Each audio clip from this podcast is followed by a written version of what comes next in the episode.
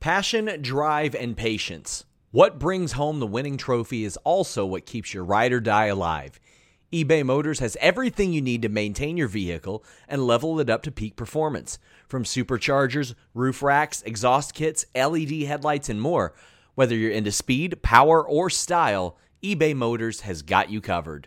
With over one hundred twenty-two million parts for your number one ride or die, you'll always find exactly what you're looking for.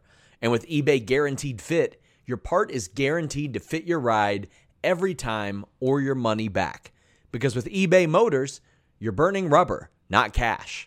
With all the parts you need at the prices you want, it's easy to turn your car into the M V P and bring home that win. Keep your ride or die alive at ebay motors dot com. That's ebay motors dot com. Eligible items only. Exclusions apply. Again, that's ebay motors dot com. Hello, Fightful Faithful. Welcome to another episode of the N X T post-show after-party deal thing. In your house edition, featuring me, Alex, and my co-host, Kate. We do this on the Fightful.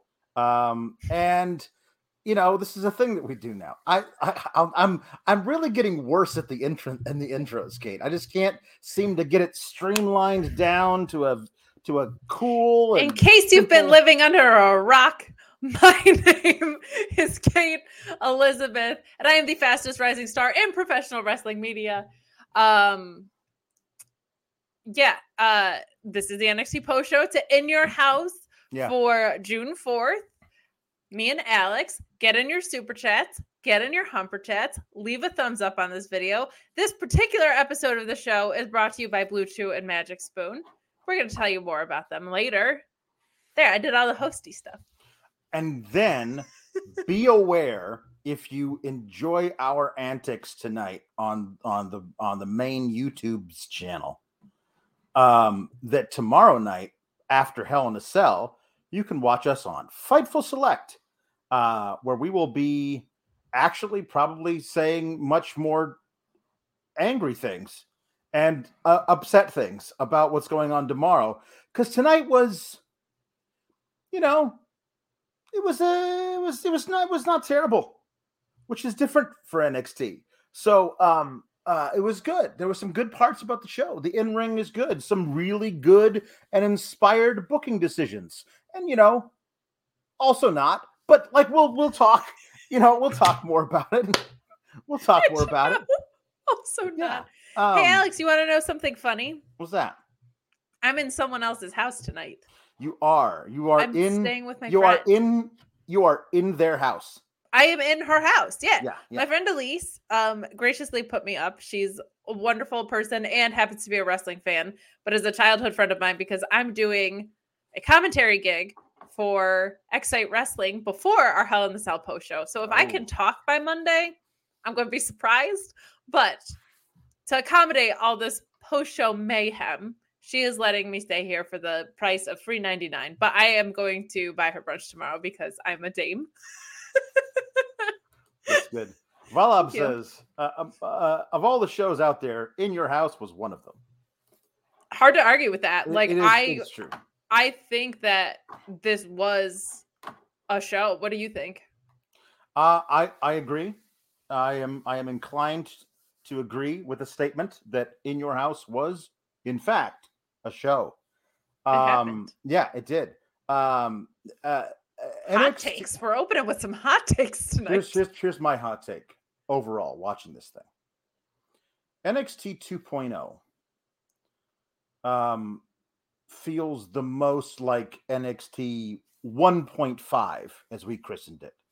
Um, the, you know, the black and gold, what it was, let's say over the past year, not two and three years ago in its heyday, but over the past year, from, you know, the year, maybe year and a half, it feels most like that on these nights, which isn't to say it feels like it. It just feels most like it, because while these are not still takeovers anymore, um, you, they don't, they don't usually fill your screen with a bunch of crap just to pad out runtime, and they let the wrestlers wrestle for the most part. Um, sometimes they'll have an overproduced storyline match, which may or may not hit your personal buttons. But for the most part, they let the wrestlers wrestle. And for for all of the talk we do about these people who are like fresh out of the N C double A playing whatever sport they were and decided, hey, I'm not going to go pro in this. I might as well try wrestling. And they've had six weeks of training. Let's put them on T V. There are those, and usually those people aren't on the pay-per-views. But the people who are do have something. They either have some indie experience or they have some a training elsewhere. They're amateur, they have amateur backgrounds. Usually they're pretty good at carrying the story or the character that they're portraying. So they get rewarded by being on these shows. So you cut the fat. All the crap that goes around N X T two point oh is excised. And what you have right now is the lean filet mignon as, as close as it can get to that of this show. And so you're watching it, and it, what it looks like to me when I watch it is I go, this is a this is an obviously worse version of what N X T Black and Gold was. And I think they knew that with the people they had around and with the, with the talent uh, cuts that they knew they were going to make, rather than just doing a worse version of what N X T Black and Gold was and keeping it like that all the time, they said, let's do something off the wall, crazy, wacky pants and see if it works. It's better than just doing something the same, but worse. Let's do crazy, different and terrible for the weekly show and then let them wrestle once a few months on these pay-per-views. And it made me feel even sadder watching it because I was like, like there are certain moments from the night where I was feel I felt like, oh, that feels like a Black and Gold moment, but nothing felt like a Black and Gold match, and and so I I, I will always pine for those days, um, but if there were moments where I was like, so so and so would fit right in with the old days, I think. With a few more months of seasoning, the Creeds could have fit right in to that Glory Days tag division. And so getting to see them have success tonight made me feel good as an old N X T head. Santos Escobar, absolutely, and his boys belong in that old thing. I, as much as I love Tony D'Angelo, I don't think his act works in the old Black no. and Gold. But I think he's the best thing going about two point oh. It's a weird thing where you watch these these... not even monthly specials anymore. They're several monthly specials um, that uh, where you I kind of able to sit back and see where are we now with this two point oh experiment? Because to me, it still is an experiment. I the okay, so they took all the horniness and the backstage crap out of the pay-per-views, which yeah. helps tremendously. Like most of the parts that make this feel like high school are absent on pay-per-views and you just get good wrestling matches, which is really, really good. The one thing, and I say it with great hesitation because I don't want it to be misconstrued, that I feel like N X T two point oh might have over the old brand is that it does have more variety. I'm not saying that variety is very good. But I am saying Black and Gold didn't really have any relief in it. Like it was mostly just very sports-based serious matches all the time, um, for the most part. So if you're someone that likes, like I'm okay with the occasional zany character. You can give sure. me, a, you can throw in a Danhausen every now and then. Mm-hmm. You can take risks like what they're doing with Tony D'Angelo, which is working. Um, You didn't really have a Tony D'Angelo. Now, the type of wrestlers that were on Black and Gold are my favorite type of wrestlers. Like, so I didn't tire of that. But a mainstream wrestling audience, I feel like very often can tire of that. And that's why it's good to kind of have a wrestling buffet a lot of times in your programming, which is something that um, we got tonight, which I think is a positive sign. And you're right in that it's just so tricky because it's like, if the end goal is to get called up, what are you getting called up to is such a tricky thing. Um, and you can't exist here for very long by their protocol, and you don't want to exist here for very long by nature. Um, the only thing that has translated well, and not perfectly, but well, um, in my opinion of the, of the reboot has been Gunther. Like, I think they've done a decent enough job with him on the main roster. Um, but yeah, I thought tonight was, it's hard to say it's a positive sign because I know what's going to come Tuesday. Like, I, I don't have faith that this is going to pivot the weekly programming, mm-hmm. but uh, it was a, a much better wrestling show than we normally get. And I would say that was true about Stand and Deliver. Like, there was a lot of booking I didn't like, but there was a lot of in-ring that I did. Um, yeah. What also concerned me, I noticed tonight, was there were some stars of their future that are absent from tonight's show, which is interesting. Like, they still think Von Wagner's the guy. They still think Grayson Waller's the guy. And they didn't even have matches. So um, now Carmelo did and Bron did. And I think those are your two slam dunks. But if the guys that they are pegging are not even on your show, that's like, that's a, that's a thing, right? So you have yeah. to be, I think, realistic about that. Yes. Agreed. Um, and, Agreed. and listen, Yeah, a Creed. Um, and if um, if there are people who are in this who are like, I love N X T two point oh, it can do no wrong, this might not be the show for you. But I will say tonight was good. So we're probably not going to, you know, have as many problems with it um, uh, as, uh, listen, I only watched the pre-show uh, on mute. So whatever the hell Idris Enofé and Malik Blade were doing, I don't know. It was, I don't know. I don't know what that is. I'm never, I'm not going to comment on it. It's not for me. Um, so like that was that. Um, I will, I would, I will mention the one part that was not, wasn't on mute for was Sam Roberts listing the, all the women who have held the N X T Women's Championship and how Wendy Choo doesn't belong in that category. And one of the women he listed as being a champion in the past was Bianca Belair, which nope, should have been, but nope. And nobody corrected him on it, and we just moved on by because we'll lie. We're just going to lie about stuff. Sure. Yeah. Why not? Why not lie? They're um, lying about Wendy Choo not being a great wrestler. I know. That's also true. Um, uh, Andrew the Giant says, tonight was an easy watch. I've learned that if you go in with low expectations, these shows over-deliver. I, I honestly think that if I was not watching the weekly N X T two point oh uh, product, and I just tuned in, whenever they did one of these on the cock, on the Peacock, that I would I would be like, hey, it's not so bad. But I think because I'm watching every week and I see what they what they do with these characters and these storylines on a week-to-week basis, um, I, I can't help but go, all right, this was good. Are you going to put that, put any of the good stuff into your weekly show? Probably not, right? I would say that's also true about the main roster. Mm, mm. And I would also say that yep. a collection of great exhibition matches is not why I watch professional wrestling on a weekly basis.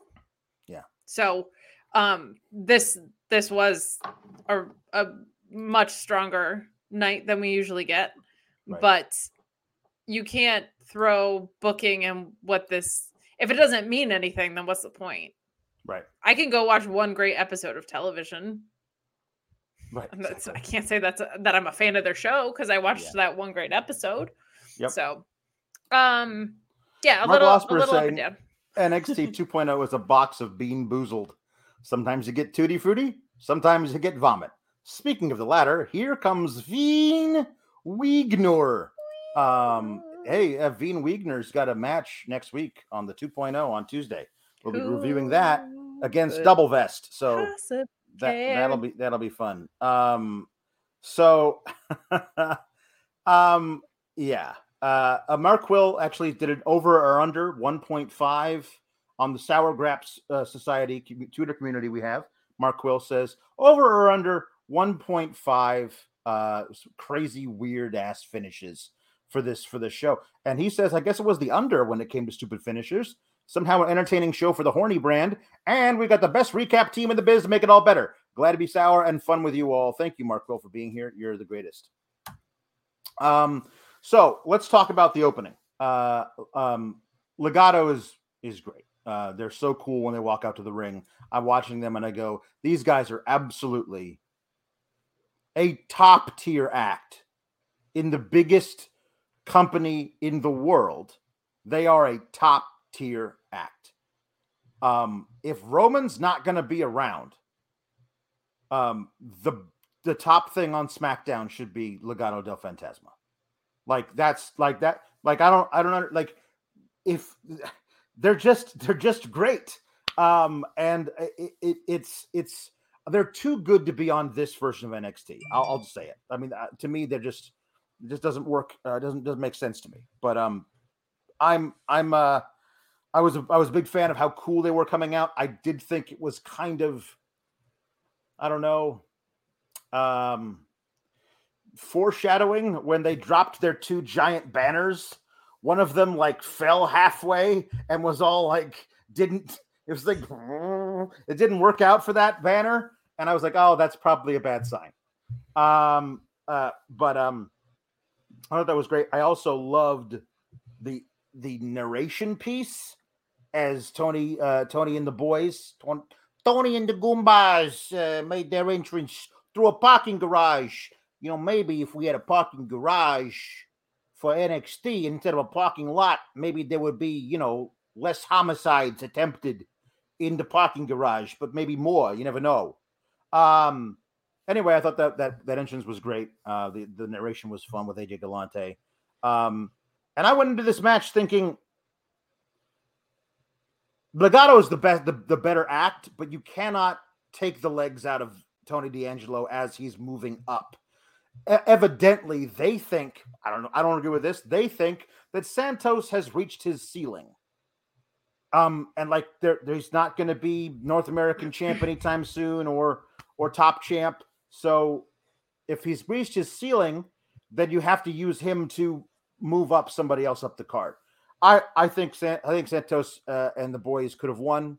Um, instead, they've decided to go with uh, Tony D as the Don. I think that will work. But uh, I did want to mention um, there was this was actually really fun a mix uh, a six man tag, and they did something uh, that I thought was was they they were dotting the I's and crossing the T's when they come out and uh, they instruct the ref, hey, check over there in that corner for a crowbar, you know, because they they plant stuff in the ring, says Legado, and so the ref does. He's like, oh, I found a crowbar. And then when when um, when uh, Tony D gets in there, he's like, check in that corner for brass knucks, and there aren't any. And and so like, uh, okay, okay, well here we go. Well, now we're all even. There's no nobody's got any things.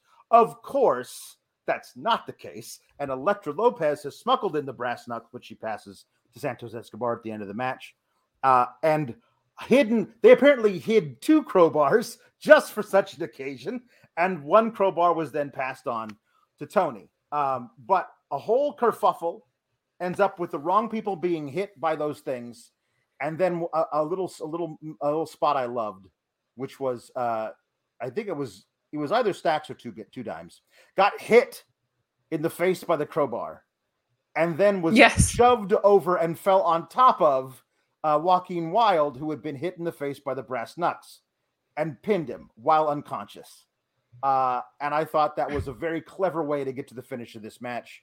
Um, and as always, uh, Tony D and Santos's reactions to, to the way the match played out made everything the cherry on top. Okay. So I know Tony D is your boy mm. and I love Tony D too, but to me, God, the Legado is so good. Santos Escobar is just you unbelievable. This? There was, um, a standing Hurricane Rana in here that came out of nowhere. And I just, I think about all the times that Escobar has either done some sort of offensive maneuver that I haven't seen before or used an old offensive maneuver in a way that just so perfectly executes the storytelling that he's trying to get across. And uh, he's just fantastic. I think Bloodline versus Legado could be very, very, very, very, very fun. Um, I don't, have faith that they'll do it, but I don't think it's out of the realm of possibility. Um, but I, I, I just, for a story that was built about two crime families essentially playing chess with each other and trying to outdo each other, this could have gone wrong on so many levels. And it's, it's actually been executed really, really well, in my opinion. And I just, I, I just think Santos Escobar and, and the whole Legado stuff is, is some of the best in-ring storytelling that you can find on television. And he's done it in so many different contexts and made so many people look good, like truly, truly invaluable. And I loved that we saw the story that they were building carry over into the match tonight. Like, we don't always see that, but like the spots that you mentioned of like checking each other's corners for the brass knucks and, and oh, the crowbar and, and, and the way they just kept escalating, outdoing each other, I thought was so fantastic. I'm, I'm gonna let you get back to it. I'm one one second. I wanted to, I want to call attention to, as the match started, Tony D and Santos not taking their eyes off each other from yes. across the ring, both standing on their in their in their own corners, just staring daggers at each other for like two, three straight minutes. That was really cool. I, I think these guys, above all else, both of them are, are great showmen. Yes. Like, they really know how to do that part of, of the stuff that, like, brings you in.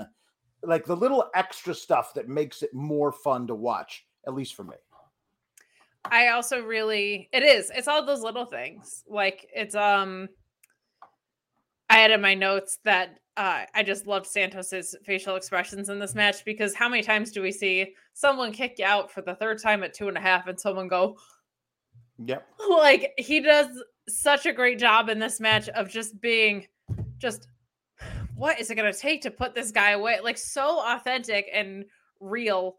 Um, I've just really, really loved it. I think this was a, a really great story that's been told. I actually hope it does continue. And I think that, like, this was also the perfect thing to open the show. I don't think this closes the show, obviously, because of the title match, but I don't think you can throw this in the middle. Like, this had a big fight feel. This has had a really, really great story going into it. And because it's a little unorthodox and was going to be so high energy, like the spot, like you mentioned, of people just staring at each other for two to three minutes, mm-hmm. like, fantastic. Like, that feels like we're kicking off a major event with this match. So I really yeah. have only good things to say about this, which is fun. We don't always get to do that. Yeah. Valab says, I will say one thing. The start of the opening six man hurt my eyes. Way too many camera cuts happening way too fast. Well, that's, that's, that's just, that's just par for the course now, isn't it? Everything, everything has too many camera cuts. Uh, we, we, Kate, you and I both like Legado. We think they're can't miss. Yes. Mark Losper says, Legado Fantasma's main roster can't miss, just like Undisputed Era and Hit Row. I mean, Undisputed Era I'll give a little bit of a pass to, because some of that was a choice of leaving in, in some respects. Hit well, Row will listen, baffle they, me to they the were in time. They were in N X T for a lot longer than they should have been if you had any idea what they could have done on the main roster. That's the other thing. I think that they, they were ready. A year into them being together, they were ready to go on the main roster. Sure. I think Except that goes, they were too short. That goes back to the overall issue of what was old N X T. Like, mm. what was their identity? Were they sure. a third brand? Were they actually developmental? Um, because if you have guys that want to stay there, that certainly doesn't sound like developmental, right? So, yeah. Um, but, but yeah, that a a valid point in that in that super chat for sure.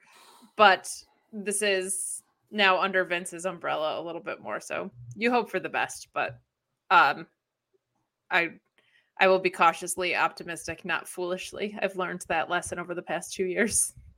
Speaking of uh, hoping for the best, but also being foolishly optimistic, Lash Legend.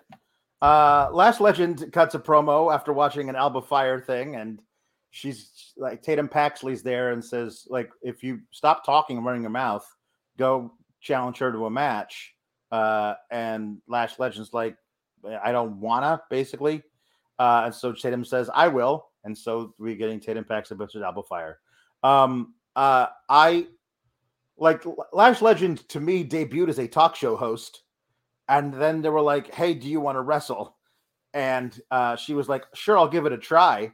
Uh, and, and they were like, all right, good, good to know. Um, let's keep trying that on television while you do not improve. And so I'm I'm kind of uh, done with, with the Lash Legend uh, thing as well. I, I I don't know I don't know where we can go with this uh, unless we're seeing marked improvement during training that is not showing up whenever she wrestles on television. I don't know where that goes from here. I feel like I don't know what her strengths are, to, to I, be honest. I, I think she could be a great mouthpiece for somebody. The problem sure. is that she's bigger than everybody else. So they don't want, they will never, Vince will never, ever, ever let a manager be bigger than their person they're managing. So she'd have to like manage, I don't know, Raquel Rodriguez or something.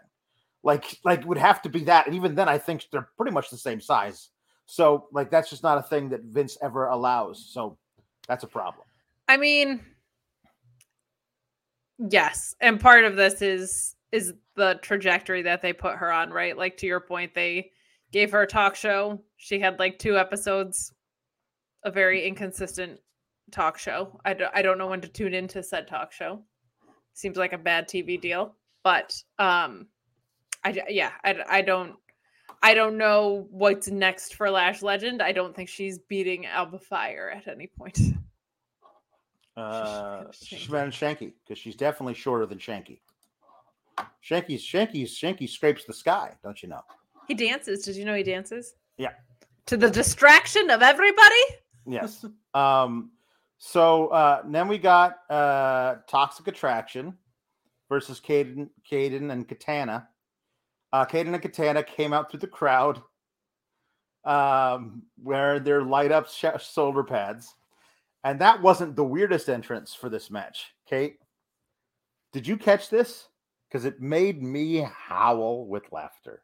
I missed it on the first time, and I saw somebody reference it on Twitter, so I had to go back and watch it. A car pulls into the garage from the parking lot, and out of the driver's side door gets Mandy Rose, and out of the passenger side door gets um, uh, Jacy Jayne. And walking in from off stage is Gigi Dolan.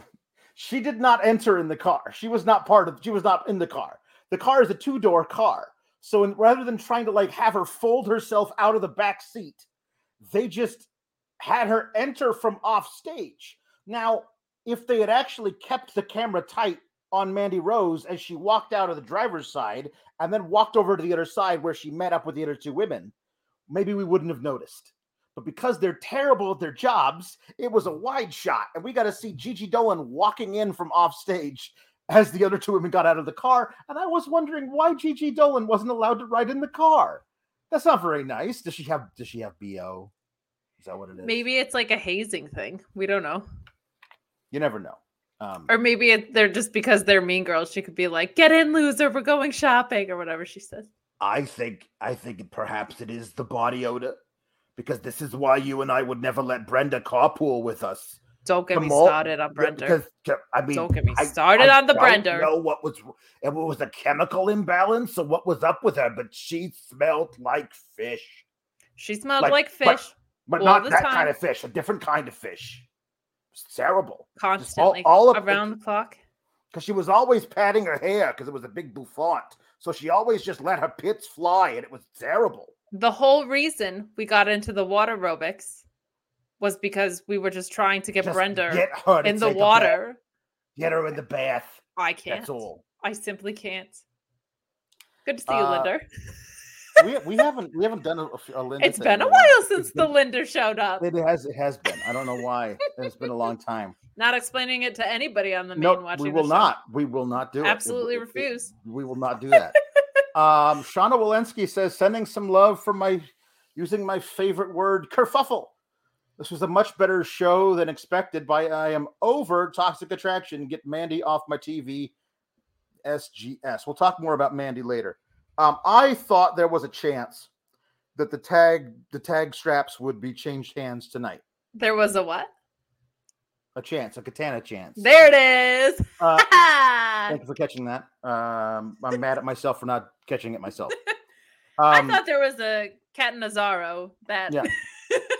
A Katana chance. Um, uh, Uh, we we like to have fun.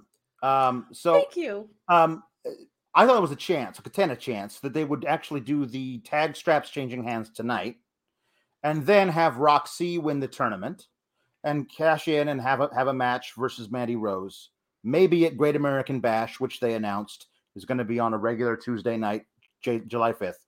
Maybe she'll win it there, and then send the whole deal. All Toxic Attraction goes up to Raw, or sorry, not, no, sorry, goes up to SmackDown, and the three of them together feud against Ronda heading into SummerSlam.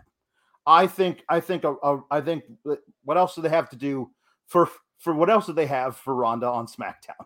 Because it's not one of the six women in the six pack challenge last night. I'll tell you that. If they could figure out a way to like market Mandy Rose back on the main roster, former N X T champion, all and she's got she's got an entourage, you could do that. Apparently, they're not gonna they're not gonna go according to my plan.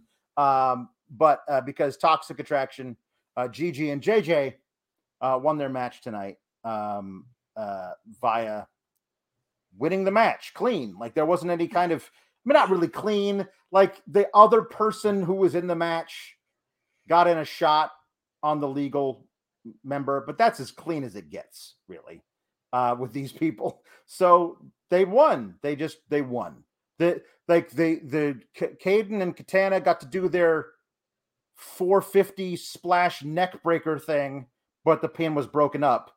So there we go. Yeah, this match was exactly fine. Like I didn't find there to be anything outstanding about it. I the only thing that I wrote down that was kind of negative about it was that Jacy Jayne's punches were really bad. Um, they were not very good. But I also wrote down that I found out today that there's a porn star named Jacy Jayne. So just keeping the lineage of not Googling um, wrestling names going here in W W E. But uh, yeah, I thought this match was totally fine. It didn't feel like a pay-per-view match to me.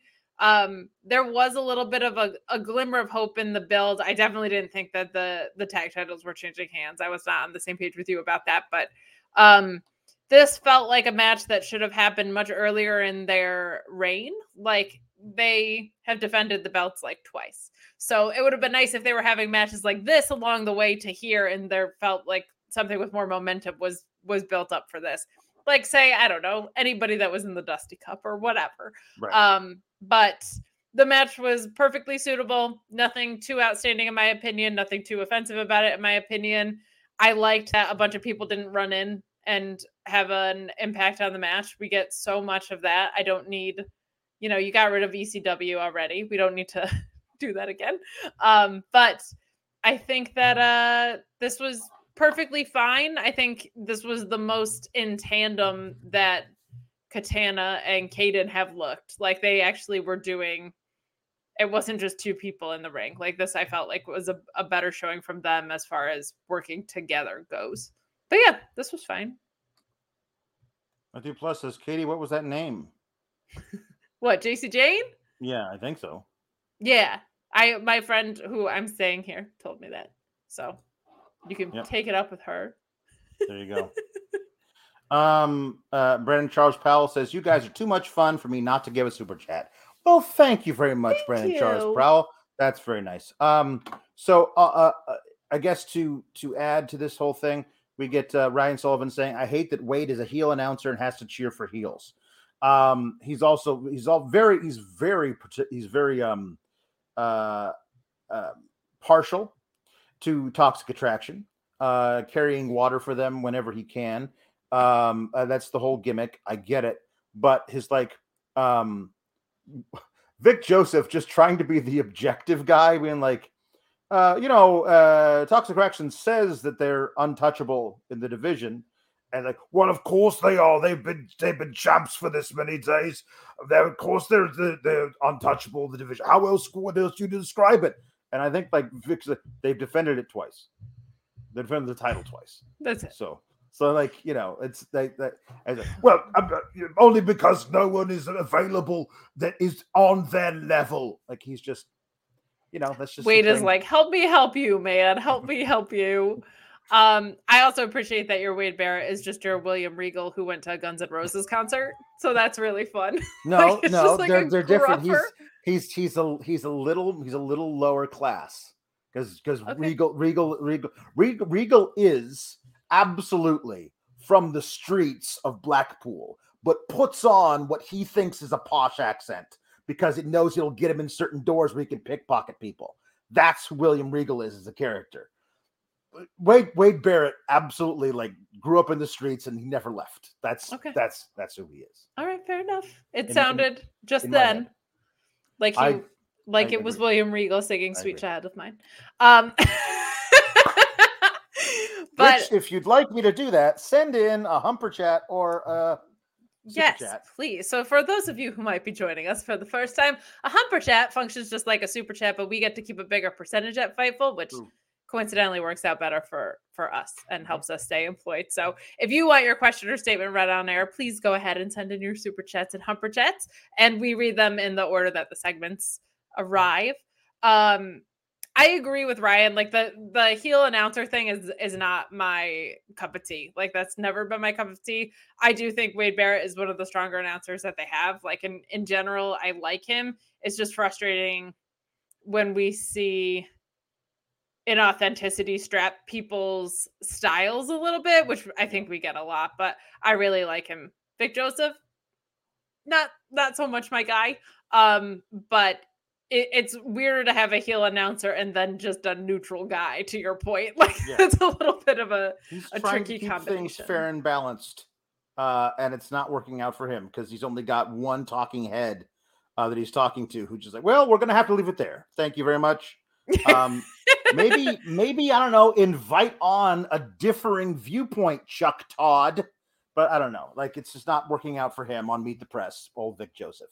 Um, Mark Losper says, Alex ex- accidentally said Toxic Attraction. Now I'm imagining Mandy Rose as a tax agent who also can't wrestle that well. Now to see the, the tax agent, sexy tax agent is very different than sexy accountant. It's true. It's very they're, the, true. They're basically the same thing, but they're different. So porn accountant, porn tax agent, they're very different. You can't, you can't, it's not like there's gimmick infringement there. No, no, no. One crunches the numbers and one does the math. Yeah. It's true. Um, so. But if you need a lawyer. Yeah. You go see a horse. Yes.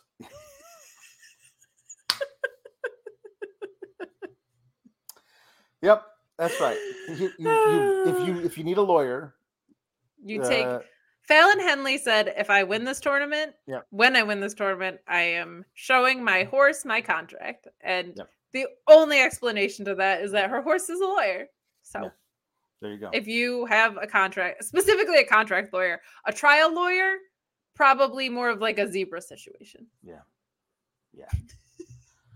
Um, You're welcome for all the wrestling analysis that we have here. um, Carmelo Hayes versus Cameron Grimes. Does he miss? Well, he says he doesn't miss. Okay. Um, they interviewed him. Uh, I think it was during the pre-show. Again, okay. So I guess I didn't have it muted for the entire time the pre-show was on. But they interviewed him, and uh, and he said, "This is why I was like walking back and forth through the through the room." But uh, he says, "We all know Mello don't miss," and I just wanted uh, Mackenzie or whatever her name is, who tonight was wearing the most ridiculous shoulder pads in her jacket. Like they made her square, and then they went up in like little devil horns. And I don't understand where she got that jacket. Is that is that in now? Is the big shoulder look back, Kate? I I feel like. It's aggressive that you ask someone who shops at Express and JCPenney's. I don't know, but like, no listen, attention. I, listen, I, I all I own are t-shirts and in the winter hoodies. That's all I own. I don't know anything about fashion. I just I assume you know a little bit more than me. That's basically my wardrobe too. Okay, great, but great. um, you I, I know you watch shows though where women who are fashionable appear. That is fair. I do. Watch terrible reality television on occasion. Um, I don't know about the big shoulder pads thing. I can't do Gen Z's fashion. I wish I could, but the mom jeans thing, it does it does not look good. Uh, it makes me look like I have a poopy diaper. It's terrible. So I I was out at that, and then the middle part situation, because that gives me a five head. Like, I'm sorry, Gen Z, I can't, I can't, I can't keep up with it. I can't keep up with your Jack Harlow. I can't. I'm I'm out. But um, but I'm glad that we got to the bottom of that, because I could not sleep last night wondering if Melo misses or not. I, I just wanted somebody to be like, okay, so but when you lost the title, did you miss? Yeah, you know, like you you lost the title. Did was that was that did you did you shoot? Because Melo don't miss. Like, maybe you didn't even shoot, and that's why you didn't miss. Or did you shoot and miss that time? Also, there was another match that you had, which was a three-way, and you didn't win that match, but you weren't pinned in it. Did you miss then? Because you can't say Melo never misses, because occasionally he misses. He just he rarely misses. He's shooting a very high percentage from the field. That's what we'll say. Um all I could think about is that LeBron meme. I think he was pointing to, was it Draymond Green who did not take that shot right at the end of the playoffs? Like, yeah, uh, that's now what I will think about forever. Um, but, uh, but yeah, so I, I feel like on occasion he has missed. I would say most of the time he does not miss, uh, as he is now a two-time holder, but. What are we even talking about anymore? I don't know. I never okay, know good. what we're talking about okay. when we talk about N X T. No, I know. Um, and this was a fantastic match. This was a fantastic match. Apparently, Melo doesn't miss when he's wrestling Cameron Grimes, who also very rarely misses. Except for D D Ts on the apron. Well, I mean, like that, that, missed. that missed, but but but Grimes sold it as though he was killed by it. So uh, that that was that was fun. Um, I, I, w- I would, I would, I would venture uh, a guess, or, or perhaps you would also say, as I said, that this, um, that this match was magic. Okay. I would, I would agree with that. I would say it's like the magic of a fresh morning. Yeah. And on, on this hypothetical magic fresh morning, what would you, what would you eat? Uh, I mean, something I can't even fathom, because, like, I love eating cereal, but I don't want the carbs that are in it. I want something that's protein packed, and what, that just isn't if, an option for me, Alex. What if I told you there was such a cereal that was protein packed? What? Good news, Magic Spoon fans. You know, one of those flavors you loved growing up, honey nut. It's there. magic spoon dot com. They have it. It's delicious. I ate it this morning. It's wonderful. If you're trying to eat better, but healthy breakfast is kind of boring to you, Magic Spoon has you covered. It's got those amazing flavors like honey nut, but without all the bad stuff. It's great as a snack throughout the day as well. Zero grams of sugar, thirteen, fourteen grams of protein, only four net grams of carbs in each serving, and only one hundred forty calories per serving. Keto-friendly, gluten-free, grain-free, soy-free, low-carb, and you can build your own box. Available flavors include cocoa, fruity, frosted peanut butter, cookies and cream, maple waffle, blueberry, cinnamon, and honey nut. It's going to be added permanently? Honey nut is added permanently? What are you waiting on? magic spoon dot com slash Fightful. Grab a custom bundle. Use our promo code FIGHTFUL to save five dollars on your order. And how about this? They're so confident that you're going to like it, they've got a money-back guarantee. So if you hit them up and say, I don't like delicious cereal, they'll say, all right, here's your money back. magic spoon dot com slash Fightful. Well, we got hit by porn bots in the chat.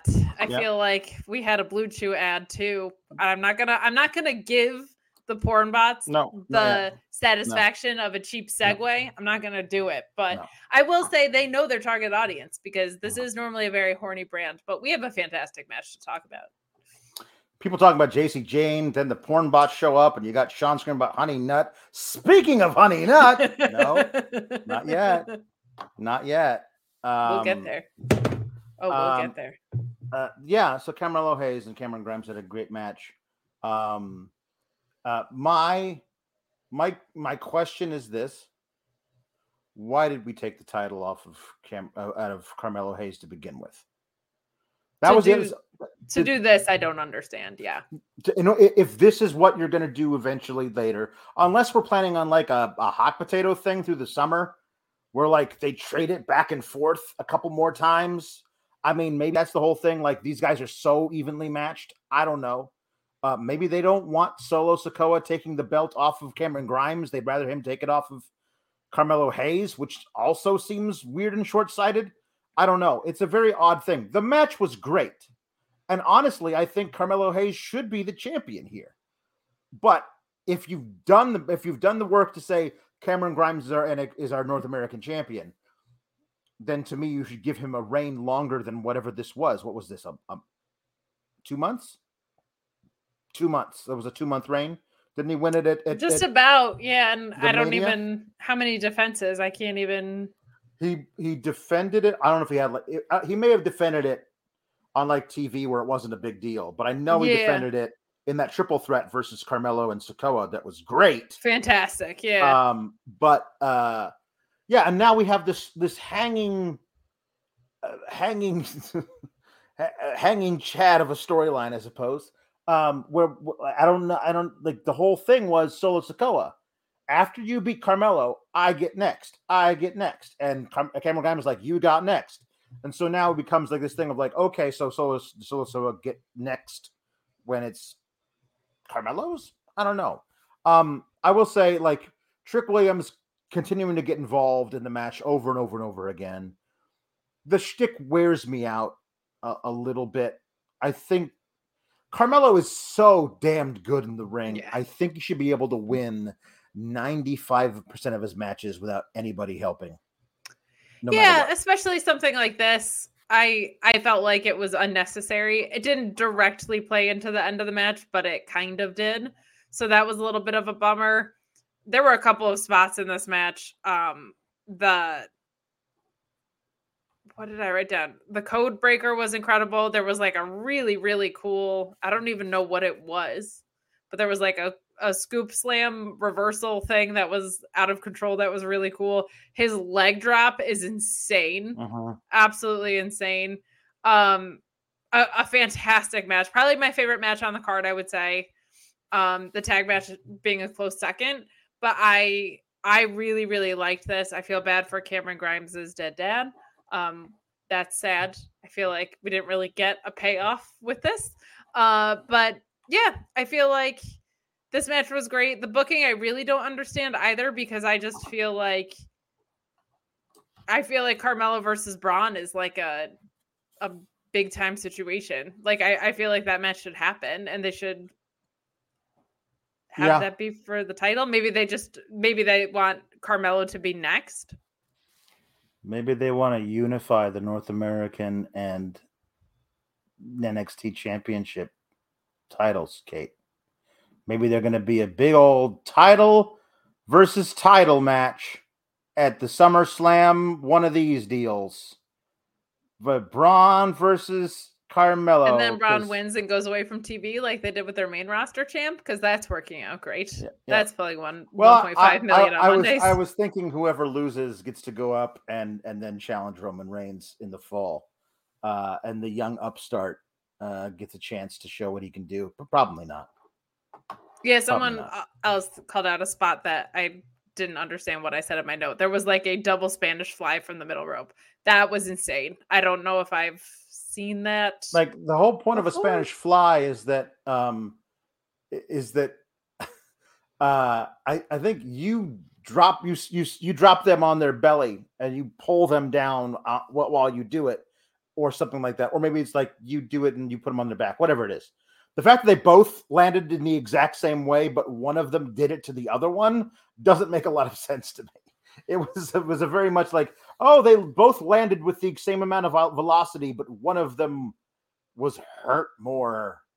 Um, is always an odd one to me. It was beautiful and athletic, but I, I don't. I questioned the logics of the move.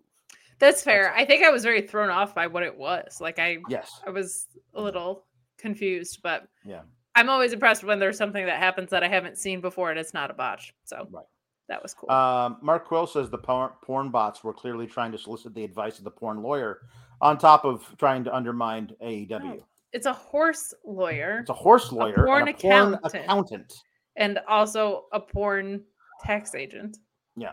Uh, Ricardo the Mark says, I also have a five head. Solution, shave my head. Bangs. Bangs. Solution, bangs. Bangs. You know it's all about the bangs. Um, uh, Jake Salazar brings up a point. No Grayson Waller. No yep. Grayson, no no Vaughn were something that popped out to me because those are two people they see as stars that were not booked for this pay per view. Jake Salazar says, why not unify them all to make the twenty-four seven W W E North American Universal United Intercontinental States N X T champion? And then put them all on Roman and then have Roman take a six-month vacation. Also the hardcore title, why not? Yeah, just just and the European bring title. back. Yeah, let's bring, bring back, back the titles European to title. unify. Yeah. Yes. I like it. Yep. Yeah, there you go. Um, Matthew Plus asks, do you get paid extra for covering N X T weekly? Like how shift workers get time and a half for o- overtime and holidays because it's so undesirable? No, but we should. No, but I've made that joke to Sean several times. And Jake Hal- Jake Salazar with our uh, customary bomb bomb. Well, I'm a horse girl. Bow bow. Well, I'm a horse girl. Bow bow. I was I like to gonna join him. in, but I was like, I'm gonna let him take this one. I got I like commentary to... and a post show to do tomorrow. Yeah, I can't Billy Gunn my voice. No, and Mark Losper says, um, given the uh, given the rate that Vince takes advantage of modern cutting edge memes, Lash will be back in ten years as a vampire screaming, "I'm beginning to morb." Uh, it's a, it's a whole, like there was a bunch of, there was some memes about Morbius, the terrible vampire Marvel movie Morbius starring Jared Leto Leto. Um, and the memes got some traction, but they were all ironic. And it, it convinced the studio to re-release it in theaters because they thought, oh, people will watch it as a joke. And nobody did. It made eighty-five thousand dollars. Oh, and, no. And, and it's like, oh, well. Not working out. Um, that's not great. That's not like The Room, you know? Um, like, that's not how that is. No. Jake Salazar says, I will super chat that every time horses come up. There you go. Anytime horses come up, and like, I can just say some fun horse facts and you'll super chat that? Apparently. Apparently. He's, he's, if he, if Jake Salazar is a man of his word, he will. Uh, I'm getting Jake into Salazar, the pockets of Jake Salazar today. Jake Salazar says, Vince is going to push Trick. Because Trick is taller. Oh boy! Like I would laugh at that, but it's it's not funny how true not that could possibly be. Out of the realm of possibility. Yeah. Though today I was like, "You are under the Shawn Michaels umbrella, aren't you, Carmelo?" Yeah. Like he was fantastic tonight. So was Grimes. Not to take anything away from him, he was great. Uh, Mark Losper uh, helpfully telling us that it did not sell one more billion tickets. It didn't. Mor- Morbius. Morbius did not sell Morbillion. Um, uh, Andrew the Giant says, Cody's going to roll up Roman at an award show. Because twenty-four seven rules. um, we got Mandy Rose versus Wendy Choo. Uh, I liked Wendy Choo's um, entrance because it involved her having a dream and then waking up. And she did not wrestle in a sleeper. She wrestled in like a little... Uh, I don't know, a onesie like windbreaker tracksuit, yeah, yeah, which was very cute. Um, uh, and uh, Wendy Choo can wrestle; she can really go. Um, they have saddled her with this thing, whatever this is, and she is knocking it out of the park in every way with her characterization. Um, and then they actually gave her a fucking title match with that gimmick. That gimmick belongs nowhere near a title. It doesn't. Like, unless it's the twenty-four seven title, that gimmick doesn't belong anywhere near a title. It, it will. It, it, I'm. I'm sorry. That's just my own personal thing. That much of a goofball, cannot take it seriously gimmick has a place in wrestling, but not near the top title for the women. Um, however, Wendy Choo said, "I don't care about all that. I'm going to go out and wrestle a damn match and make it look great." every every moment of it looked great, as much as I can do to make it look great, because she did, because she's great. There have been certain things in two point oh that have won me over that I initially wasn't in love with. The first was probably Diamond Mine. I was like, this isn't going to work. It worked. Uh, Wendy Choo was the second. I I didn't understand why we were going from a five thousand-year-old dragon lady to this. Uh, she knocked both out of the park. And what's even more impressive is that she should have been near two titles, right? She and Dakota probably should have had either a tag, at least, if not a run, if not like a short run, a transitional run with them, should have maybe won the Dusty and lost for them or something. Yeah. Um, because they actually got me emotionally invested in that. So not only has Wendy Choo knocked this gimmick out of the park, she has gotten this gimmick that should be a joke, in my opinion, what should be near two titles. So that's an incredibly skilled professional wrestler. So good on her. I loved the outfit. I loved, um, you could see that this wasn't true slippers. I will say this is the first time I saw like slipper covers instead of slipper covers over boots. Um, but this, I felt like, was the best Mandy has looked maybe in her reign. Truly. Like I, I feel like Wendy just understood how to make her look good, and like the pace to work at and the submissions that made it so that Mandy looked like she was in pain, even though she's not the best in the world at selling. Like I just, this was to me, the, I'm trying to think of the other matches of Mandy's reign, but I, I can't really recall any that were in the same ballpark as this. Um, can you? Um, well, it, No, and I think that the thing of it is, is that um, it's it's just the way W W E books their talent. Um, I, I think I think Mandy um, is more talented than she's allowed to show in her in most of her matches, because she is hot. The protected hot heel. So as the champion, she's going to win every match via her some kind of interference, chicanery, whatever, because that books for heat, for the for the kind of heat like, oh, darn, oh, I really wanted to see her lose because she's just so arrogant. What a mean girl she is. I really wanted to see her lose. And then and then all of her friends cheated to help her. I am so angry that she won. Mm. When really you could just have her win because she's better. And that, to me, books for just as much heat, if not more. Because I really, I hate her because of all the stuff she does in the antics outside of the ring. And then when she gets in the ring, I hate her even more because she's so damn good. Like that, like that's like what, what, what, that's what, that's what Kenny Omega was as champion. Because he was, he was a goofball out of the ring and you hated him for his antics and all the shit. But like, but when he got in the ring, he was the best in the world. Like that. That kind of a thing, you can do that. It's hard. I would with... throw M J F in that category, right, as, sure, as doing it best, um, because he wrestles so rarely too. Right. That all you have is access to antics. Well, um, up until a couple weeks ago. Yeah. So this, the reason why this was so successful, is because against somebody like, let's say Raquel Gonzalez, or uh, now Raquel Rodriguez, or Dakota Kai, or, or Io Shirai, or now Alba Fire before Kaylee Ray. The point of those matches was that Mandy Rose wasn't better than those women, and she had to have something like uh, else to, to win. Um, and I agree she's not better than those women. Like, I think those women are all better than Mandy Rose.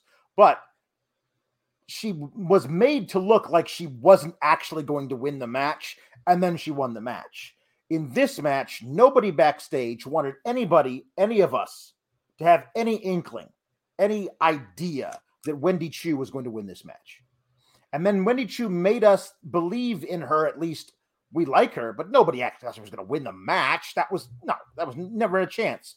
But because Mandy Rose was booked to be on top throughout the whole match, even when she was taking offense from Wendy Choo, the whole point was that she's better than Wendy Choo, and she's just going to show it eventually. So when she nails those two sick-looking spine busters, like, it's not because like she got one over on her. She's just better than Wendy Choo. That was the story that they were telling with her in this match, and they don't book her against women like that normally. So that's what it is. It's more of a, like them saying Wendy Choo has no chance of winning this match, so let's book the match for that, and that's whatever it is. Um, I even felt Choo- like executionally though, like this. I agree with you that the story was better and it was agented better, but I felt like the pace was incredibly helpful. And some of the, like, submissions, there was some stretch that she got her in that I was like, this is, like, what Mandy should constantly be trying to get out of. Like, this, it just, it felt a little bit more, um, I don't know, it played to both of their strengths, really. This show is sponsored by BetterHelp. If you had an extra hour in your day, what is the first thing that you would do?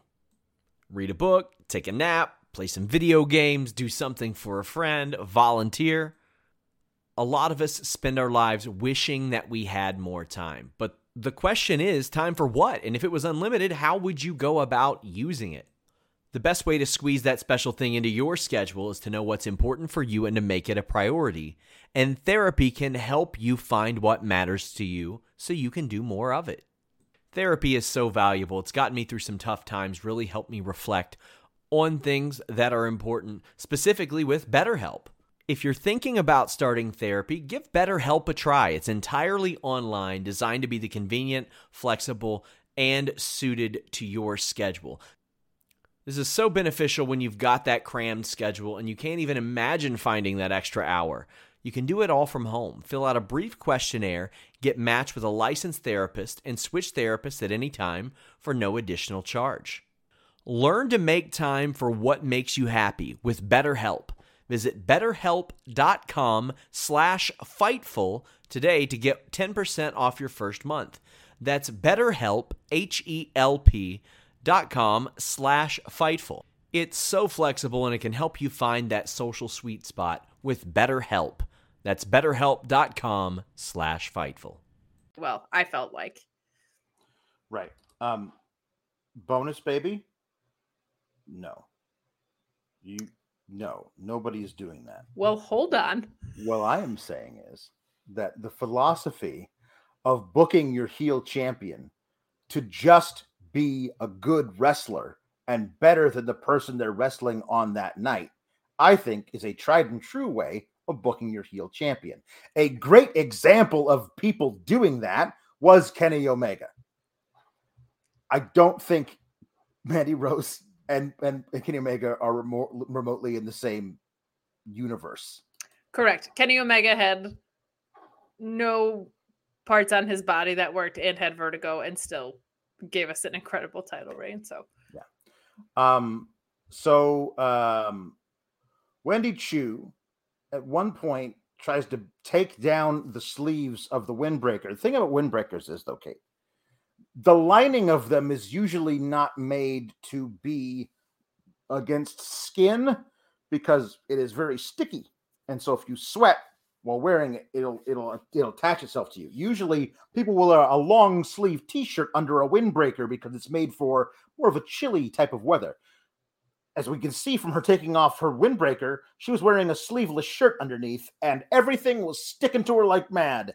I think she's supposed to be able to like take down The, the sleeves very easily, but it took forever, and that's too bad. But one thing that I love, and I don't know, have I never seen Wendy Choo actually win a match herself? Have I only ever seen her win tag matches where the other person was the person who got the pinfall or the victory? Because she seems to have an a, a signature sleeper hold. A It's an inspired choice for Wendy Choo to have a, to have sleeper, a sleeper hold, hold yes. as a finisher. But she seems to wrap her arms around somebody and then put the sleeper hold like this. And then with their with their head in there, she does a little night-night thing. And I think that's great. But you need to have her win more matches doing that before you bring it out for the first time tonight and have the have the announcers react like, oh my God, if she locks this in, it's over for Mandy Rose. I don't know. I've never seen her win a match like that. You know, like, uh, you know, that's that to me. That was that. That was that. Um, but she can't get it to work. And then she loses to the running knee. Um, she loses to basically clean. So, yes, Wendy Choo beat Amari Miller. For, forgive me for not remembering that offhand. Um, Honestly, I'm impressed that person did. So yes, um, yeah. I saw some people talking about uh, Wendy Choo and Deonna in R O H, which is a fantastic women's match. She yeah. wrestled as Karen Q on the Indies. If you want to right. look up any of her earlier work, but yeah, she's she's a special talent, and she has knocked two very, very, very weird gimmicks out of the park in mm-hmm. the N X T. So good on her. Yeah, um, Mark Losper saying Kenny Omega and Mandy Rose are very comparable. They're both roughly sixty percent water.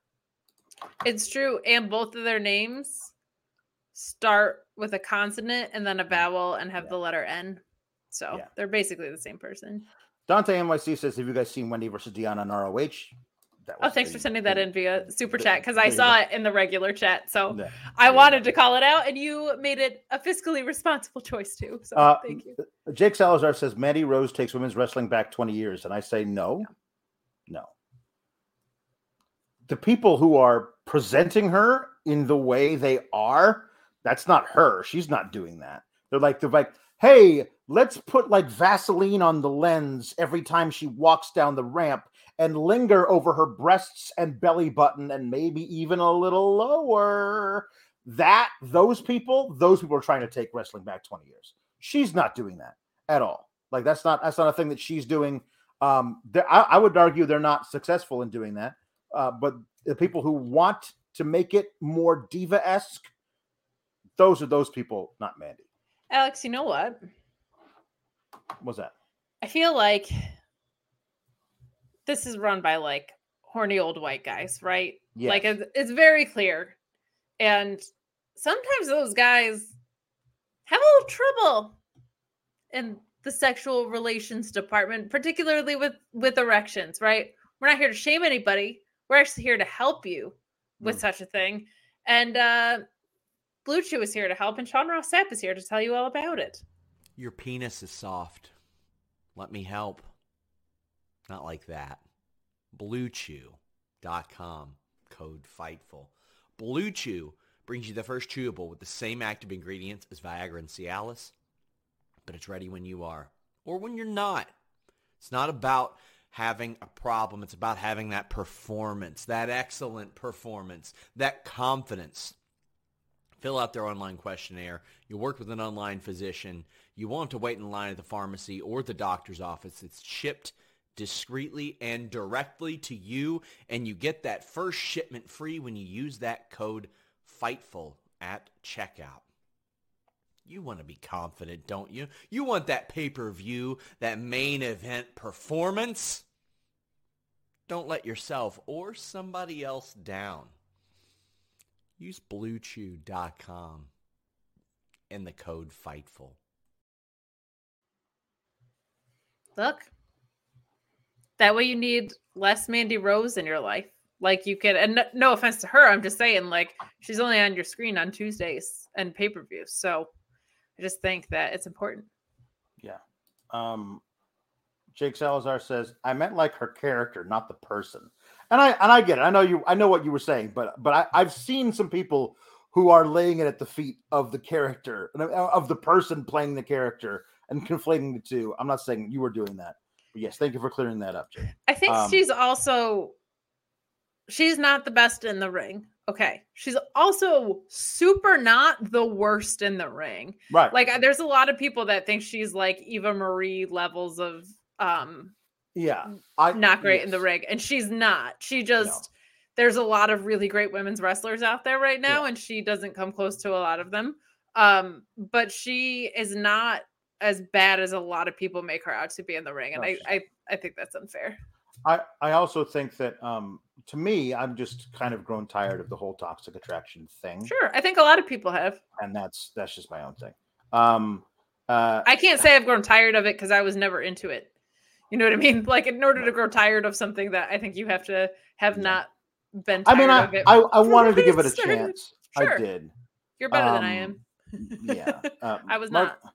Mark Losper says, Kendi Rose Mega would be a dominant force. Oh my goodness. And Jake Salazar says, not as dominant as Mandy Ambrose. fine. The lunatic attraction. Lunatoxic attraction? Is that can we do lun- lunatoxic? I like it. No. You can have like the race car part of his theme go into hers, like, mm-hmm. and then their dumb like cock rock theme. Yeah. Matthew Plus says, "I'm just amazed Vince hasn't made her name Mandy Rose yet. Yet. Yet. Oh, and perfect. Yet. You can pair her with Reggie because he was a sommelier. Yeah, exactly. Um, Mark Losper says, "I was going to combine more of Mandy and Ma- uh, Kenny and Mandy's moves together, but I legitimately have no idea what any of her moves are." She has um, uh, a, a running knee that's actually pretty good. And other she than does. that, I saw her do a spine buster today for the first time. They weren't terrible. So yeah, they were actually pretty good. Yep. They're decent. Jake Salazar says the toxic fringe. That's fun. Um, okay, so uh, we now we come to my moment of the night. Um, we get uh, the Yes Boys. Um, uh, yes, brunette and yes, blonde. Um, Pretty Deadly. Uh, yes, versus Voice. uh the, the Creed Brothers. Um, what match did they fly in the Creed Brothers family for? Stand and, and deliver. Book, stand and deliver, and then booked them to lose. Correct. Um, and they did this whole thing of like, um, they they, they give the birth dates of the of the Creed Brothers. And like, and they won their first tournament when one of them was five, and like uh, they were like bored. They they came out of the womb and then Wrestling. locked up in a, in a head and arm. Like they were like their whole story, and then all the stuff. They like, and then they actually they uh then they they gave the date that they won the titles, and that they did this whole like full on vision board type graph thing of what was going to happen. Uh, and they say, "Oh, they, they it's so great. The, the Creed's parents are here, uh, Mama Creed and Papa Creed, and they're they're they're in the front row." And I sent you the message on Instagram. I sent you, Kate. I said, "If these mother effers flew in their parents just to watch them lose again, I S two G." Um, and they didn't, thank God. Um, but I didn't up until that point. I, I I could not foresee Pretty Deadly losing the belts this early uh, in their reign uh, in N X T. Um, it did not it did not make a lot of sense to me. Um, I'm very happy that a wrong was corrected because the Creed should have won the belts a long ass time ago. Um, and they're great. Um, and this whole match played out really well. The the Toxic Boys. Um, sorry, uh, Yes Boys. Boys. The Yes Boys. They're basically what they are. The Yes Boys. Um, uh, Yes Boy One and Yes Boy Two. Uh, they they're um they're they're perfect foils for what they're doing with the Creeds. They're they're very talented wrestlers. Don't get me wrong. Um, they changed their names when they when they debuted in the States. I don't know which one is which. Prince and Wilson. Prince is the blonde one. Prince is the Bron. Okay. Blonde one. I'm pretty sure, yeah. Which one is which one is Elton and which one is Kit? See? See? Who knows? There, it's yes, I better Yes Boy One and Yes Boy Two. Yes Blonde and Yes Brunette. That's what we're gonna do. Um, so that's who they are. That's great.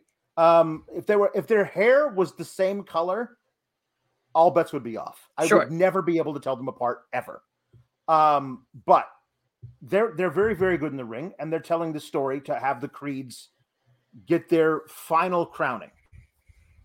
And this was great because the Creeds are awesome. And they have Julius be the guy who's in peril for the entire match. And finally he tags in his brother Brutus, who I just you don't I think there are other things you could do off the top rope. Just the cannonball thing, glancing on somebody on your way down. Most of the most of the impact is on your own spinal cord. When you land doing on your tailbone from that height, it's, it's not a good idea. The problem, I think, with that is it worked at Stand and Deliver because it was a triple threat.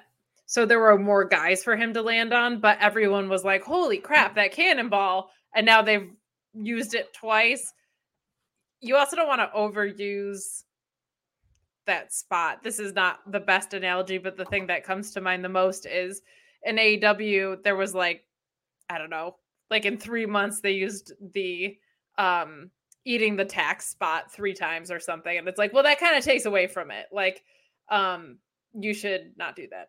Instead, you should use that every so often so that it still has that same kind of like wow factor. Um, but do you want to talk about your favorite thing in the world? Um, uh, I do. Um, Julius Creed. Uh, I'm that that guy's got something. Like I like I like his brother Brutus, but his brother Brutus Brutus is uh, if you if you put forty pounds on him, he becomes clean shaven Otis. Like, I guess Otis is now clean shaven as well, but like that's his his brother Brutus is is he's fine. He's a really good. He's really fun to watch, but I don't see something in him that like now there's there's some more superstar potential there. Julius Creed, this guy is a really good looking kid. He's super athletic, incredibly strong. I don't know if like. So far, I've not been impressed with his promo work. He can get better in that area. I, or, you know what they could do? They could give him a manager. Yeah, they could. They could have done that at some point. They could have done that. Um, I. My God. That guy got up on the. Tonight. That guy got on the top rope and did a shooting star press that blew my friggin' mind. Um. Uh, we got here. We go. Here we got somebody here. In this, in this, it says, um, Nurguru says, didn't watch a second of In Your House, but saw the Julius Creed shooting star. And holy Brock Lesnar, that kid is something else. If they didn't fire Stokes, him and the Creeds could easily beat the Usos for the tag titles. But alas. Well, if they didn't fire Stokes, he wouldn't be on A E W with Jade Cargill. So I'm not too bummed about that part because that worked out well. But I am bummed for the Creeds because I think. Well, I'm not bummed for the Creeds. They're tag team champions at the end of this. And they and they should be. And they should be. And this match was fantastic. I don't want to like take away from this match by putting it in a context that's kind of a bummer, but here we are. Um, this would have been such a cooler moment if they did this at Stand and Deliver yes. or um had them like, win that gauntlet match. Have them win that gauntlet match. I just, they haven't been winning in a long time. And I did appreciate this. On commentary, they said, you know, usually the non-title holders don't really have stakes. They have everything to gain and nothing to lose. But in this case, uh, Diamond Mine breaking up was on their mind too. So I appreciated that because that was like, I know we don't always give you guys stakes. Here's double stakes. And I was like, good job. I like them medium rare. Uh, this was fun. Uh, my concern now is I really liked Malcolm Bivens because I really liked Malcolm Bivens, but I also really might, liked Malcolm Bivens because they really needed Malcolm Bivens. So if you call them up to the main roster, like they're just going to get sucked in with a shooshing Chad Gable or something. Like I don't... Um, have faith that they can carry this through. But for the moment, I think it's really good that they're the tag team champions. I think they're one of the biggest success stories of N X T two point oh because um, I didn't have a ton of faith in them in the beginning. And I feel like both in ring and storytelling wise, they really, really storytelling in ring specifically, actually, they really came along. It's funny that you really like Julius because I do too, but I actually really love Brutus. Like he's the one that kind of like immediately grabbed my attention because he is so much bigger. And I feel like a lot of what he does is very impactful and he can do stuff off the top rope, but that's awesome that you and I have like a different opinion on who your favorite Creed brother is. Like, I think that's really cool. To be honest, I don't know if I knew the difference between their names six months ago. Like they were just the Creed brothers in my head. So like, how cool is that? That, um, they now have such strong identities individually and as a tag team that they are now holding tag team gold that they should have been holding forever ago. I'm so glad this moment happened. I just wish this moment happened at the right time because it would have felt way more monumental. And, um, Absolutely. but I'm, I'm very glad that they have the straps. They deserve it. They've earned it. Right. And I don't think Pretty Deadly needs them. No. It's just, it came out of such a muddy story that could have been such a cool one to begin with. Agreed. Um, I, I do need uh, one of those digital exclusives where they interview the Creed's parents and I need a hard-hitting journalism moment from Mackenzie or whoever asking the Creed's parents, why would you name your firstborn son Julius and his younger brother Brutus? Aren't you setting up something really, really, like, aren't you tempting fate, perhaps? I just, I just need, I need an answer here before we go, please. I um, mean, they've basically been wrestling since they came out of the womb, like you said. So maybe they were like, look, you got your heel, you got your face, let's go. They wanted them from get, yeah. including childhood, to be professional yeah. wrestlers. um, yeah, I, uh, but anyway, like, I love also, because it's my favorite thing that they do, that f- favorite move in all of N X T is the unnecessary clothesline. And it was so unnecessary tonight. It has never that, been less necessary. It has never been less necessary. After that shooting star press in that moment, him like getting off of whichever yes boy it was, and then going over and hitting the unnecessary clothesline just so he could do that to get the pin. I loved it because they're, they're, because you're, you're not allowed, if you're a Creed brother, you're not allowed to pin anybody without doing the unnecessary clothesline first. Look, sometimes um, you just want to be sure. Yeah. You got to um, get the job done. Uh, yes. Uh, uh, well, I love, very helpful, Andrew the Giant saying, their real names are Drew and Jacob. Yes, but in kayfabe, their parents named them Julius and Brutus, yes. which is just weird. Um, uh, yeah, the yes. Um, I somebody asking Johnny Knight saying, uh, "Will Pretty Deadly get the belts back again?" I think it's inevitable. Um, they'll they they may wind up getting them back from the Creeds um, later, because apparently they're on a thing now where they like to just trade the belts, um, have somebody have a short reign and then give it back. Um, or give it a, give it a transitional champ, whatever. Um, I have a theory they, they for you. They just got here. I have a theory for you. Mm. Do you think at some point they fall under the umbrella of Max Dupree? Well, Sean Walensky says, "Yas, boys, yes, boys," to uh, Max Dupree modeling agency. God help us if they are. Shooting star was ridiculous. It was. It was a. It was one of the most beautiful shooting star presses I've ever seen from a dude who's way too big to be doing shooting star presses, and um, just like casually busted it out. Oh, like he. like, I. I think. I mean, I don't know if they're ever going to do another War Games. Um, another they, they, War Games battle frolic. Battle frolic. Let's battle frolic. Uh, but if they do, we got to get Julius up on top of the cage. Because I think that guy could do a double shooting star press from that from that height. I oh really think God. he could. He's that. He, have you seen their their their workout videos? Yes. Like, like they're just like like he was doing box jumps on something way too tall, like way too tall, and then like his brother just hucked some like like ninety pound weight at him that he caught, and then jumped up on there, and then a few more box jumps, and then tossed it behind him like it was nothing, and then did a full front flip off the top of the box and landed it perfectly. Um, they're they're nuts. It's a perfect example of, I get really, um, on behalf of wrestlers and artists in general, I get annoyed when people use the phrase gifted and sometimes talented in certain contexts, because I feel like it undercuts hard work. Receiving a gift and being good at something is really easy. Uh, being great at something that requires a skill is a ton of hard work. And like, I love those videos because there's no way somebody naturally can do that at all. Like that's just, that's just pure hard work. And yeah. um, I'm glad to see it finally pay off for the Creeds. Yes. Yes. I um, do think they should be the, I think Pretty Deadly with a couple character adjustments under Max Dupree could actually be really fun. Um, and liven up the, the main roster tag picture a little bit. Yeah. And uh, someone asked what they would model, and obviously the answer is torsos. Yes. Uh, d- side plates. Drew Nicholas says, I just called them the two Lord Farquads. Sure. Fair enough.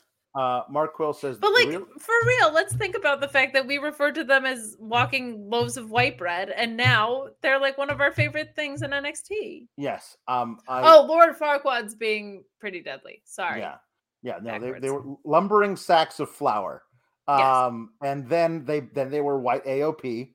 Caucasians ca- of Pain. Caucasians of Pain. Yeah. Um, and these were all these were all like the okay.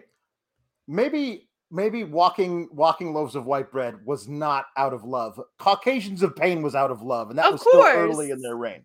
But now they're the Creeds. I'm I'm not I'm I'm done like making jokes about it, except for the fact that when Brutus goes crazy and starts like raining hammer fists down on young boy number two, yes boy number two. Uh, and I, he, I, like I said, it's a different channel about somebody else. He looks like an uh, an orangutan trying to open a coconut. Like it's just, it's just. Ah, Who ah. did you say that about? Because it was on a show with me. It was, I, I was a different show about oh, somebody else. My goodness, but that's like, oh, that's it, cool. It that's measurable. About, it was about, it was about Butch, because Butch does that. the same thing with the hammer fists going crazy. Um. But, like, yeah. I, I do want to take a moment to say, like, it's a developmental program and look at the development we've seen. Like, that's good. Like, we're trying to find good things here, and that's one of them. So, it's nice to see that. I think Bron has always been a home run. Carmelo has always been a home run. Yeah. I wasn't so sure about the Creeds. I think they, they're great. Holy yeah. horny chat. My God. God. Get out of here, horny bots. Naked H D X Y Z O M G. Cheaper than Tinder. Well, that's saying something. Um, Mark Quill says that realization when N X T next month falls on my birthday, July nineteenth, which means there's a Sour Graps too. Should be fun. In the meantime, though, that tag title match was just great. The Creeds are the, one of the best parts of, of two point oh. Yes. Right now, right now they are pure. And I can cheer them. They're pure and they're good and they're and they're wonderful and I could cheer for them. Don't let don't let me find out there's some stuff in the closet, some skeletons in the closet. Don't let me find out they got a past because because it will it will hurt me so bad if these two pure pure pure pure boys have done some terrible things in their past. No, if they had done terrible things, they would have been on the timeline that we saw tonight. It would have been like committed a felony or whatever. Yeah. You know what I mean? Would have been yes. like, we're wrestled in their high school, whatever. And then it no. would have been like arson. Um, Jake Salazar says, B R B, going to check out that website.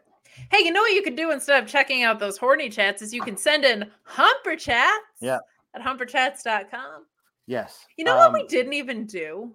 What? We didn't even tell people to subscribe to Fightful Select for all the latest and greatest. Especially if you like whatever the hell we're doing now and you want to see us do it tomorrow night about Hell in a Cell. There you go. See? Simpatico. Also, more developing news on the M J F stuff will be posted there all the time. Sasha Banks and Naomi updates will be posted there all the time. Thunder Rosa's frustrations in A E W got posted there. You're going to want to be subscribed to the Fightful Select if you're not. Nice. It's five dollars a month. That's all I'm saying. Yeah. Um, uh, Nurguru says the Julius and Brutus name connection didn't even click until you said it, Alex. However, they should have a tag finisher called the Ides of March. Uh, I think we made that joke. I think we made that joke ago. Like when when they were first. When they, as soon as they said Brutus and Julius, uh, I was like, so we know which one of them is turning on the other one when they inevitably break up. They've already determined it. They've already yeah. determined that Brutus is the one be the one who stabs Julius in the back. We already know, you know. Um, didn't I make up a third brother who was just named like Jeff? Yes. I st- I still Doug? think that angle should. It might have been Doug. It was it something very Steve? generic and white. Yeah, yeah. I still think they should do that. Uh, Matthew Plus says, if I said a Humper Chat, will you read it? I don't if know. It depends on if Drew gives it to me. Yeah, if it's appropriate. Or if it's appropriate, you like to send. Sometimes you send weird things. Some of you send weird stuff. Stop. Yeah, We're not reading weird shit on air. Um, Bron Breakker faced Joe Gacy. There was a couple of Joe Gacy promo things where he got to laugh. He was going to change the world if he. I, I, I, I still question his his methods. If if it if the end result is change the world, there is no step along the way that involves becoming N X T champion. I was going to say. I think you underestimate the power of the N X T championship. Mm. Yeah. Sometimes you have to get the N X T championship to turn tag teams you once loved into droids. Mm-hmm. Yeah. Step one, become N X T champion. Step two, question mark. Step three, Profit. Change the world. Got it. um, I will forever make the underpants gnomes jokes, guys. Yes. I love South Park. Yeah. Um, so during the match, needlessly, we got Wade Barrett calling back twice to the inclusiveness chapter of the Joe Gacy character, which never needs to be referenced again. Thank you very much. Um, uh, and listen, the whole gimmick for this entire match is, can Gacy piss off um, uh, Bron Breakker enough that um, that he loses his mind and and gets disqualified? Because if he gets disqualified, he loses the title in this stipulation. And I want the, I wanted them to actually be clever about it. Instead, they were like, "What if I slap you in the face? Will that make you hit me hard enough to? to how about if I slap you again? Huh? Hey, would you like to use this chair and hit me right here? You should do it." Uh, just seems like it was too much. Um, yeah, uh, yeah. I don't need. I don't need to do. I don't need to do. There was just a little too much of that. I wanted them to do like something clever. If like if like do something clever, like put on the Titantron. Um, Rick Steiner being tortured while he was kidnapped, like. Play, like really play, like we videotaped this, and you know, like, and this is a thing that, you know, do yeah, that. They just showed him his own football highlights, right? Like, yeah. I don't know. Yeah, I'd be like, hey, where'd you get my home videos? That's weird. Anyway, yeah. like that's yeah. not um a reaction. I found the. I'm finding out that the the ref spot was very polarizing because I did not like it, and a lot of people did like it. Um, the diving in front of a moving train ref spot with the other referee. Um, but I'll say this too. A few weeks ago, you made me laugh very hard because you said, my toxic trait is what, no matter how good a match is, the finish of it, if it's bad, I, I can't, I, I can't call it a good match. I am almost on the other end of that, that like, if the story doesn't call for it, it's hard for me to get into it. And um, I would rather someone have no story. If it was just like, you know what, your best, my best. When you do a rematch that feels as unnecessary as this, it was really hard for me to kind of, to, to be perfectly honest, to get into this match from jump. That's not a knock on the performers. That's a knock on the creative direction of this feud. Um, there were some spots in it that I actually really liked from Gacy. There was some really hard hitting stuff in here. I just uh-huh. feel like this does not belong in a world title program. And if Bray Wyatt comes back tomorrow, which we would talk about a lot on Fightful Select, I really don't know what you do with Joe Gacy. Um, but the match was fine. The right outcome happened. Um, oh, you know what we didn't talk about in the Creed match, by the way, was that they took the ending from Double or Nothing's championship match. There was a whole spot with the title where he was like, am I going to use this title that is now conveniently oh, in my hands? Yeah, yeah. I well, was like, yeah. Mm, we just saw that a little too recently. I guess um, I, I didn't want to remember that because I wanted to remember the, the Shooting Star Press instead. No, but I wanted I wanted to remember the Shooting Star Press instead. Yeah. I wanted to have a good memory of that match. Thank you for bringing that up. Sorry. I'm sorry. Most of it was great, but I was just yeah. like, this happened less than a week ago. You can't run back that ending. Um, sorry. That just clicked into my head as we were talking about this. I forget why. Oh, because I didn't, I just, something was not clicking with the, like, Gacy is playing mind games and Braun is bought into them. I don't feel like there was enough suspense built in the match uh-huh. where at any point that I thought it was actually in danger. I guess that's it. That's what made it fall flat to me. We're talking through this like it's therapy. I'm glad we discovered this about why I wasn't into this match. I at no point had bit into the idea that Braun was angry enough to get himself disqualified. Um, right. So that made this match fall flat for me. Was the execution of it clean? Sure. Was the story in it solid enough? Fine. But with something so weird, you need to have my investment for it to work, and they didn't have that. Right. Um, yeah. Uh, Orion Ben says, uh, how doesn't Braun know the Eddie Guerrero chair spot?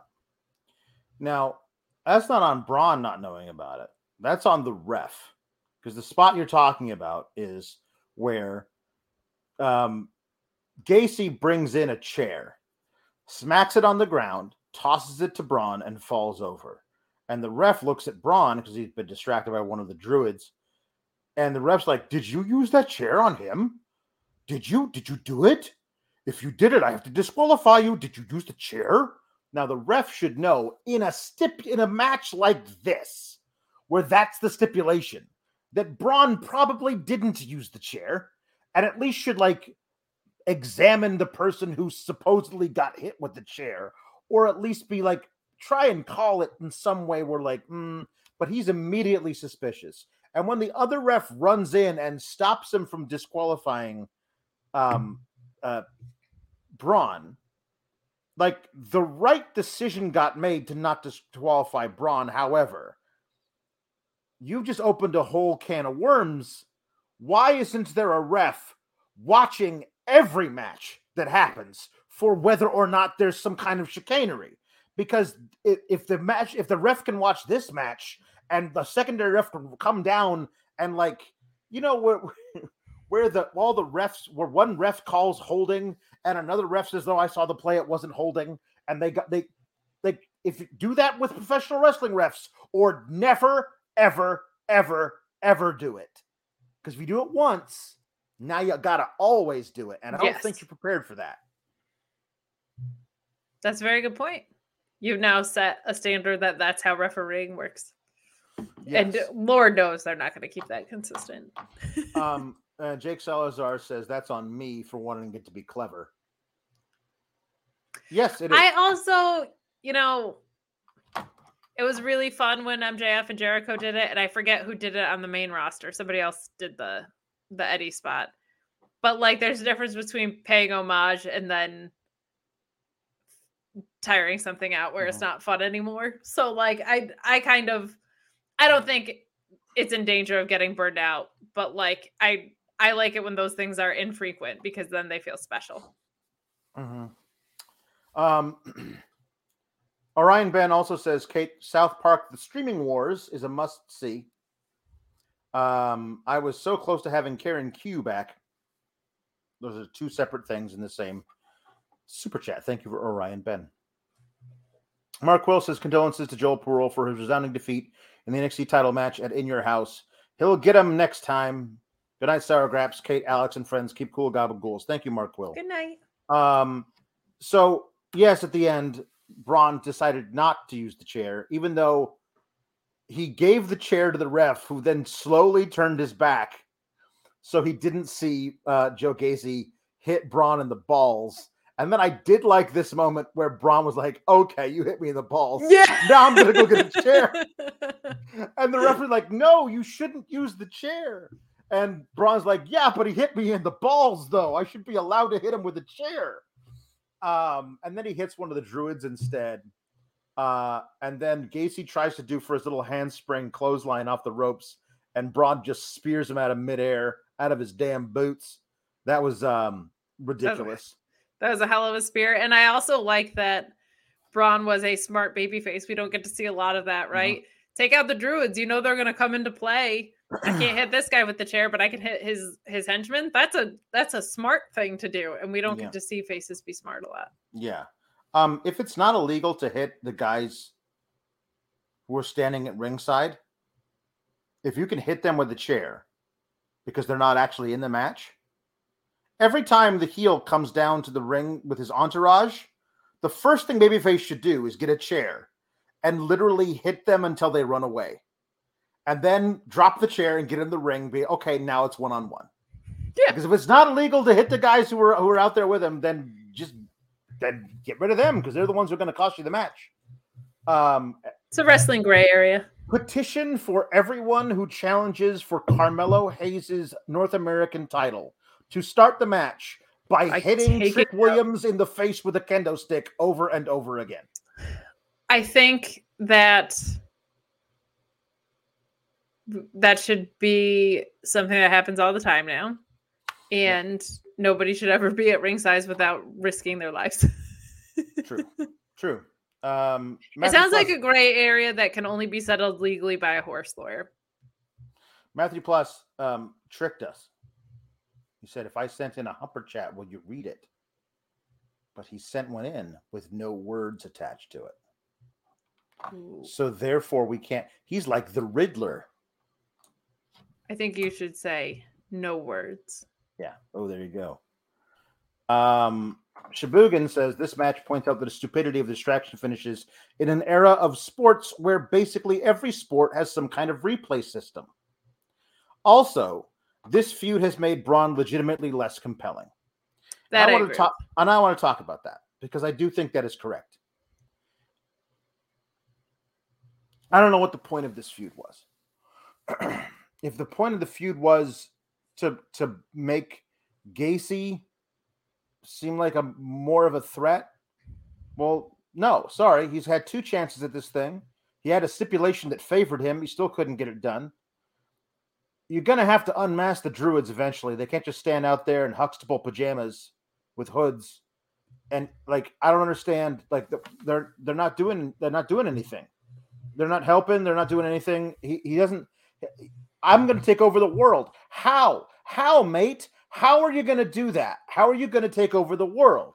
Like he he, it's it's the it's all the worst qualities of early Bray Wyatt, and none of the good stuff.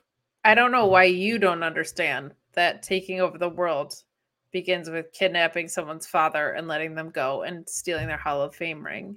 Yeah. And then burning it. Can I? I don't mean to. I don't mean to be rude to you, but you're an idiot. No, it's it, well. That's that's true. Um, Stop! Don't you talk about my co-host like that? It's, no, it is, it's true. I've watched them. No, no, the N H. They didn't unmask them yet. No, so this is that they was my biggest thing is that like they didn't really come into play, um, and that they didn't unmask them. I thought maybe like this run back was so that we could unveil that, but here we are. Yeah. Um and and I thought Braun was gonna win and they were gonna like have somebody attack him or there was gonna be more sh- nothing. They didn't just went off the air, did, not, did nothing. Um Braun I, I think Bron Breakker has um has steadily declined since he first won the title from Tommaso Ciampa. Like I don't think I don't think that the the the Ziggler feud did him any favors, but I think that the this, this very long feud now with Joe Gacy has actively damaged him. Yeah, he was kind of like up and up, mm. and then he had his program with Ciampa, and it was like up, mm. and then Ziggler was like, mm. and then this Gacy thing is like. Mm. So mm-hmm. that is uh, how it would be if my hand was a line graph. Mm-hmm. You're welcome. Very good. But I don't think that's necessarily his fault. And I don't It's think, not his fault. It's not his I, fault. He's I've seen he people can't... saying like Braun's ruined and all this stuff. I don't think that's true. Like I think Just... this has not been good for him, but I don't think it's been detrimental to him. And I don't even think he's done a bad job with it. I think it's just been bad creative. Like, the guy that they should, like, I mean, I honestly, I think that they're doing good things with the Gunther on the main roster, but a long program, not just a one-off title match with with with Braun and, and Walter would have been really good for Braun. If you were just going to have him beat Walter anyway and send Walter up to the main roster, they've been slow playing Walter on the main roster for, like, two months. Like, here's what they could have done. You could have done the whole long storyline and finally had Braun beat Walter tonight and then had Walter show up to answer an open challenge next Friday and win the Intercontinental title from Ricochet, and you would have lost exactly zero things from the main roster run of Gunther. No, like, you could have just done that. You could have done that whole thing because really, honestly, what have you actually done with him? You've had him beat Gulak a couple of times. That's it. I would say there's a bigger issue, though, of credible opponents for Bron? Like, is he just Roman Reigns now? Because, like, the people they view as credible don't read as credible to me. Like, Grayson Waller doesn't read as a credible opponent. I mean, like, I don't, I honestly don't know how you how you book it, but I would love to see the match as him and Solo Sikoa. But I think you have a real, real problem there is him is Solo Sikoa being the crowd favorite in that match. Truly. Which, which is not going to do good things for Bron. Yeah, I guess Grayson Waller's like their top heel. Yeah. Like, I mean, I mean other than Carmelo. Other but than like, Carmelo. Yeah. Like, I, I, I guess. I mean, there, there's, there were, they've been trying to say that it's Joe Gacy. It ain't. Yeah, and he doesn't, it's hard. The other thing with characters like Gacy, which is, I feel like, a continual problem with characters who are otherworldly, is they don't function in a world where the title matters. So, like, this match doesn't feel like a title feud because they don't, he wants to change the world. He said it himself. That has nothing to do with the title, as you said. So calling someone like that a top heel is kind of tricky because yeah. the object of their affection is rarely the same thing as what's the most important thing on your show. It just doesn't overlap that often. Yeah. Um, so that, that didn't feel that way to me. Also, like, it was just a weird thing for Gacy. Like, they shed Harland, and then he was in this title feud. Like, it just... That was not a natural progression of events for Gacy either. No. And I like um, Gacy. The only other people... I see people on this saying, saying it should be Veen Wigner, which shouldn't be, that it will be. Um, yikes. Um, but the... uh the, the somebody's saying that it, why not have it be Giovanni Vinci? Hello, oh, okay. I'm a Giovanni Vinci. I'm an Italian. I'm a Fabian Eichner, but please don't remember that. Now I got a goatee. So, hey, here I am. I'm going to do flippy stuff. Also, I'm very strong. And this is how I talk because I am Italian. Um, I, I You sounded like, at the end there, um, Steve Martin and Too Wild and Crazy Guys. Yeah, no, it's, not, it's, it's not. It's not an accurate Italian accent because most accents that are, are Italian are, are, in, no. in media don't sound actual Italian. No, that's um, boring. Yeah. Anyway, um, the what my my daughter loves watching Lady and the Tramp, not the whole thing, just the part where where where where they go to the Italian restaurant and eat spaghetti. Um, and there's the two, the, the, the two Italian uh, restaurateurs um, that are there. Whereas there's the really big guy who's bald, uh, and then there's the skinny guy, uh, and she calls them Mario and Luigi. And uh, and the, hey, look, it's a Butch. Hey, Butch is here. He brought his girlfriend. Um, and so that's basically what my Italian is: is that ridiculous sound from those things. Um, uh, yeah, I I think. We should have had, um, I mean, maybe maybe the Tony D, maybe it's Tony D's time. Maybe it's oh, Tony okay. D's time. Like, he's the dawn of N X T now. Now now he has, he has, now he has five guys. Not the burger chain. He has five men who are in his thrall who can he can he can use to uh, to attack Bron on the regular. Perhaps. True.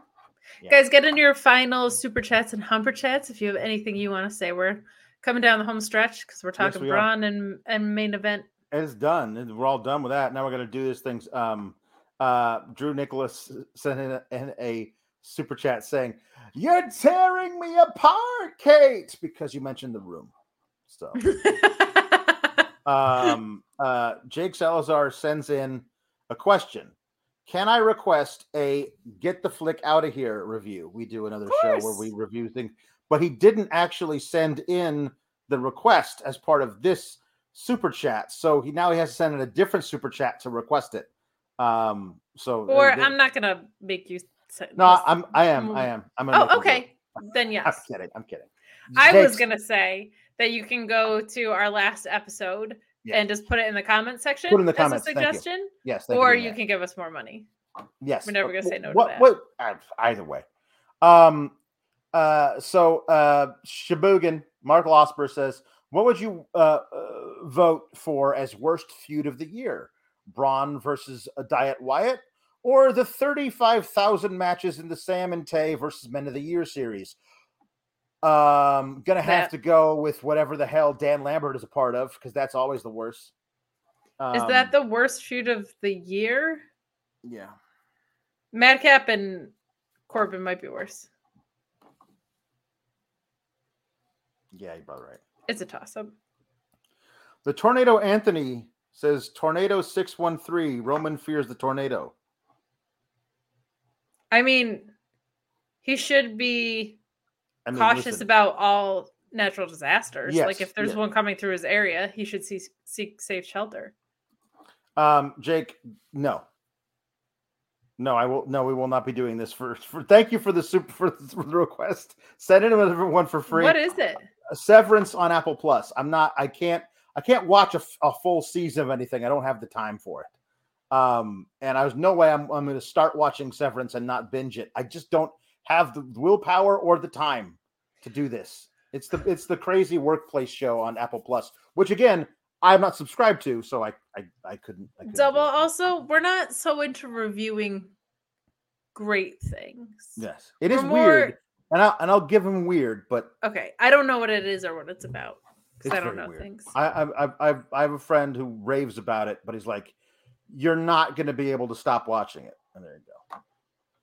Uh, Sammy versus Scorpio is the worst feud since Jake Salazar. Correct. Um, it's it's bad. It's terrible. It's, yeah, it's not. Yeah, it's not.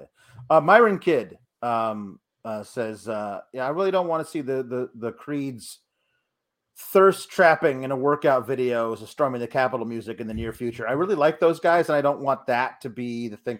Although I would like to see uh, what what Brutus looks like squeezed into a pair of those pants. Yeah, no, that's." He should have an OnlyFans mm-hmm. with that. He, he mm-hmm. That's right. Mm-hmm. Mm-hmm. Um, so, uh, um, Andrew the Giant says, if you want to see how good Bayley is, she has an N X T title match versus Eva Marie that is legitimately awesome. Wasn't awesome at the time, man. Watching that shit live was not awesome because because because we legit believed they were going to put that strap on Eva Marie. We believed it with our core. And we were like, no, if they do this, I have to buy a ticket to Orlando and firebomb a building. Like, yeah. I don't want to do that. I'm going to have to go to jail for arson. Oh, it's so annoying. And but, it, like, like, also, there's not a great police presence in the N X T parking lot, so you might have been able to get away with it. Yeah. Yeah. Um, Jake Salazar says the award that Roman gets is world's most boring wrestler. Um, he's fine. It's just that the creative around, around the thing has been very, very stagnant. You um, need to watch more wrestling if you think he's the most boring wrestler. There are more boring wrestlers in this world. I mean, Happy Corbin is right there. Um, so, uh, so then J B James says, Kate, did you see the new Eddie Kingston t-shirt on Shop A E W? Swoon. I did not. And probably because if I go there, I'm going to spend all the dollars that I have on Eddie Kingston merch. Oh my gosh. I love him. I love him. Let's talk about this real quick. Okay. Let's talk about this. I don't have a particular thirst for violence. I like a good death match, like anybody. Mm-hmm. Um, and I definitely don't believe in these hey, economic times. Kate, wait. Okay, what, what am I right now? I'm thirsty. Thirsty? Me too, but not for water or lemonade, whatever you're drinking. Zombie Eddie Kingston made me feel things that I've never felt for anyone before, okay? When he came out in his bloody Yankee shirt, which they have now just made a plain white t-shirt because of copyright reasons. Yeah. In that picture. Um, covered in blood, not blinking, on his way to set two people on fire. Um, I found a love I'd, I'd never known before. Why is it that I I mentioned being thirsty for Eddie Kingston and then the porn bots come back? And I, I think I think thirsty is a, is a cue. I summoned them. You did. Joe Gacy's got his druids. Yep. Um. Uh. Jake Salazar with, with a very uh, with, with with a little prayer circle going. Says, I hope Ryback gets hit with a truck carrying uh, dildos. Him and his tweets need to be yeeted into the sun and then brought back to be shat on by truffle pigs. Shout out to Get the Flick Out of Here. I only read that because it's a shout out to our other show where we reviewed Nicolas Cage's movie Pig, which was very good, but also very weird, and maybe so weird that you thought random person might think that it was not good. That's how weird it was. Uh, Ryback sucks. Yeah. Um, Tom LaValle uh, says, uh, has a request that I will not be able to honor tonight um, because I, I would have to go find it. Um, Tom LaValle wants me to read The Lorax by Doctor Seuss for Regal's Bedtime Stories. Um, Have you been Tom, listening to our off-show conversations? Cause I'm gonna, I'm gonna, I'm gonna put a pin in it, and I'll come back to it some other day, but not tonight. Uh, I gotta go. I gotta go find it and actually have it nearby and and and do that. So it's possible. I pitched that idea as a Fightful Select series the other day. No big deal. It was um, not pitched to Sean, and it did not go beyond Alex and I talking about it at two in the morning. But I just think yeah. it would be very fun. Right, no, uh, but then we did actually get um, uh, sent in by uh, Jake Salazar. We need Re- Regal singing "Sweet Child of Mine" now, so that's the last thing we're gonna do. I'm gonna sing uh, "Sweet Child of Mine" as Mister as Mister Regal, uh, and then and then we'll say goodbye. She's got a smile that, it seems to me, reminds me of childhood memories where everything was as fresh as the bright blue sky. I. Now and then when I see her face, she takes me away to that special place, and if I stare too long, I'd probably break down and cry. Whoa, oh, oh, oh, sweet child of mine. Whoa, oh, oh, oh, sweet love of mine. She's got eyes of the bluest skies, and as if they thought of rain, I'd hate to th- look into those eyes and see an ounce of pain. Her hair reminds me of a warm, safe place, where as a child I'd hide and pray for the thunder and the rain to quietly pass me by. Whoa, oh, oh, oh, sweet child of mine. Whoa, oh, oh, oh, sweet love of mine, sunshine. War Games! How great was it that he came out to go, blood and guts! Tornado, June thirteenth, Raw, Tornado six thirteen. Level up's nine point three. I don't know what that is, but thank you for the super chat. Yeah, I don't know what that means, but thanks for giving us money. Yeah, I'll do, I'll do that. Whoa, oh, oh, oh, sweet blood and guts. Um, thanks, everybody, for hanging out with us. Uh, Kate, where can they find you? Well, tomorrow you can find me doing commentary for Excite Wrestling at Twitch. Twitch.tv backslash Excite Wrestling with no E, just an X, because obviously this is pro wrestling. All right, that's how we do things. You can also find me on Fightful Select with this feller doing the Hell in a Cell pay-per-view paywall post-show uh, tomorrow. And then uh, on, on Kate'stagrams on the Instagram, and I'll be back on Twitter soon enough at Miss Kate Fabe. You can find me on the Twitter at Alex Sourgrabs. And uh, yeah, like she said, tomorrow after Hell in a Cell, there's there's sure to be some kooky and wacky stuff. Um, we need answers, and we have five minutes. Alice Cease asked if Linda had a thing with, with a- Axl Rose. For those of you who don't know, Linda had eight husbands and many affairs. No, I did not have a thing with Axl Rose. However, I did date Slash on three non-consecutive occasions. He was a good Jewish boy, and so, you know, I was immediately attracted to him. Also the hair. I love the hair. Did he write any t- songs about you? And the top hat was wonderful. Yeah, you just no, love a good, you love a man in a top hat, you always have. No, the November Rain was all about me because of my seasonal affective disorder. There's a minute of that song for every one of your husbands. There is. It is. There is, of course. Anyway. Wasn't that a video package for a song for Eddie and Ray? It might have been. Video package? I it think might, it was. It might have been. It might have been. Why do I know that? I don't know, like, what I wore yesterday. But um, well, Alex, anyway. Nothing lasts forever.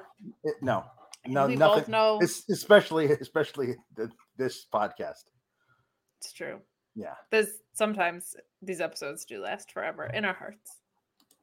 Linda singing "Don't Ya?" No, Jake. We're, we're, we're, we're, we're, damn it, Jake. Damn it. Damn it, Jake. I have we have time, Jake. So damn it, Jake. Alex went to death. No. Jake. No. Asked and answered. Holy okay. Horny bots. My God. Well, now I'm going to start singing the, the, the Pussycat Dolls. It's so true. They, they know what it's going to be. Uh, hold on. Uh, uh, I'm just uh, um, I'm just gonna do the chorus because that's the only part that I remember.